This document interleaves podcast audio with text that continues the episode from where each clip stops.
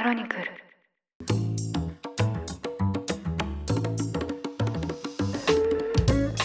おはようございます。2月24日金曜日。ニュースコネクト。あなたと経済をつなぐ5分間。パーソナリティの竹村由紀子です。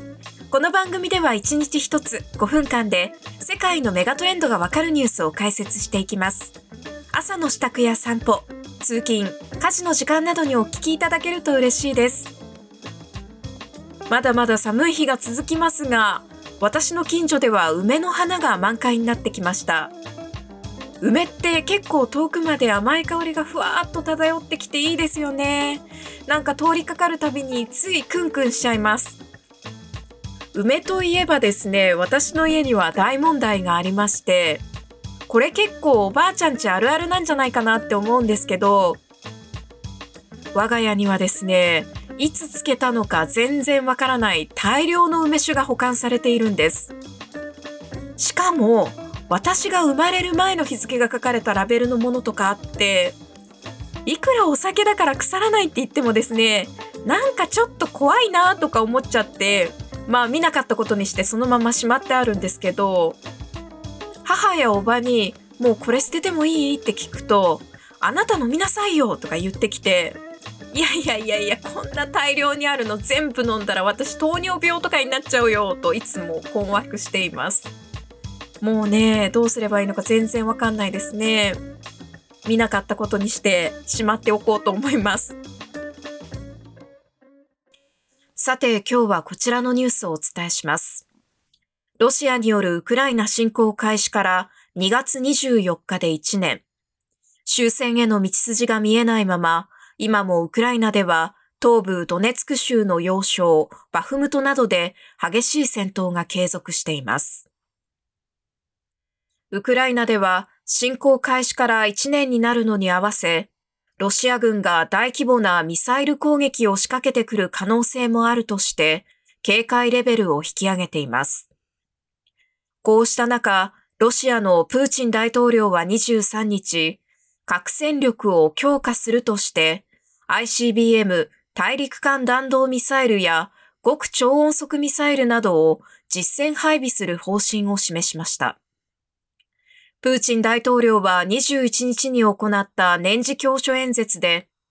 アメリカとの最後の核軍縮条約である新戦略兵器削減条約、新スタートの履行停止を表明したばかりです。こうした強硬姿勢の背景には、ウクライナへの軍事支援を強めるアメリカなどを牽制する狙いがあるとみられています。これに対し、アメリカのバイデン大統領は、大きな間違いだ、責任ある言動ではないとロシアを批判。ただ、ロシアの核配備に変化は見られないとしていて、核兵器や ICBM の使用を検討している証拠はないとコメントしました。ということで、侵攻開始から1年、ロシアは引き続き核の脅威をちらつかせてアメリカを牽制している、そうした状況が続いています。プーチン大統領は21日に行った2時間にも及ぶ年次教書演説の中でもですね、ウクライナ侵攻について、始めたのはウクライナと西側諸国である、こうした従来通りの主張を展開しました。自分たちはあくまでウクライナと西側諸国による侵攻を食い止めるために武力を使っているだけだ。こうした自身の正当性を改めて主張した格好です。実際にはですね、このウクライナ侵攻、第二次世界大戦以降、ヨーロッパで最大規模の侵略戦争になったとみられていまして、1300万人以上のウクライナ人が避難を余儀なくされています。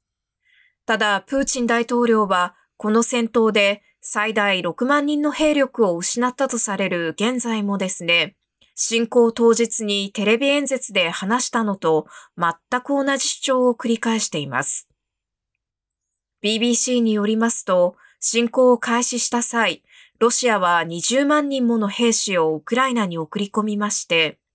プーチン大統領は数日で首都キーウを制圧できると予想していたということなんです。しかしながらこの1年を振り返ってみますと、侵攻開始から1ヶ月後には、ロシア軍、首都キーウ近郊のイルピンまで到達したものの、ウクライナ軍の防衛作戦により、進軍は叶わず撤退しました。その後、ロシア軍はドンバス地方や南部に兵力を集中させ、戦闘を続けたんですが、ここもウクライナが守り抜き、ロシア軍は大きな犠牲を払った割には大した成果は上げられませんでした。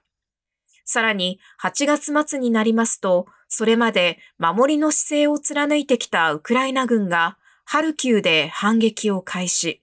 11月には南部のヘルソンでもウクライナ軍が反転攻勢を行いまして、ロシア軍は大規模な領土の奪還を許すことになりました。と、このようにですね、プーチン大統領としては短期で終わるはずの戦闘が思いがけず長期化し、現状でもウクライナの国土全体の2割に満たない領土を制圧するのがやっとといった状況です。さらに国際戦略研究所によりますと、ロシアはすでに使用可能な戦車の半数を超える2000台以上を失ったということで、兵力も武器も不足する中、ロシア軍は膠着状態を抜け出せずにいます。一方、戦闘の長期化により、ウクライナ側も弾薬などの不足に悩まされてはいるんですが、これについては西側諸国が支援を行う見通しです。また3月末には西側の最新鋭の戦車も到着する予定で、これによって戦況が大きく変わる可能性があると期待されています。ということで今回はウクライナ侵攻開始からここまでの1年を振り返りました。ウクライナのゼレンスキー大統領は23日、我々は勝利するこのように SNS に投稿していまして、ウクライナ、ロシア両国が引き続き徹底抗戦の構えを見せている。こうしたことからも戦闘はさらに長引くことが予想されます。ニュースコネクトお相手は竹村ゆき子でした。番組への感想はカタカナでハッシュタグニュースコネクトとつけてツイッターに投稿してください。もしこの番組が気に入っていただけましたら、ぜひフォローしていただけると嬉しいです。それでは、良い一日をお過ごしください。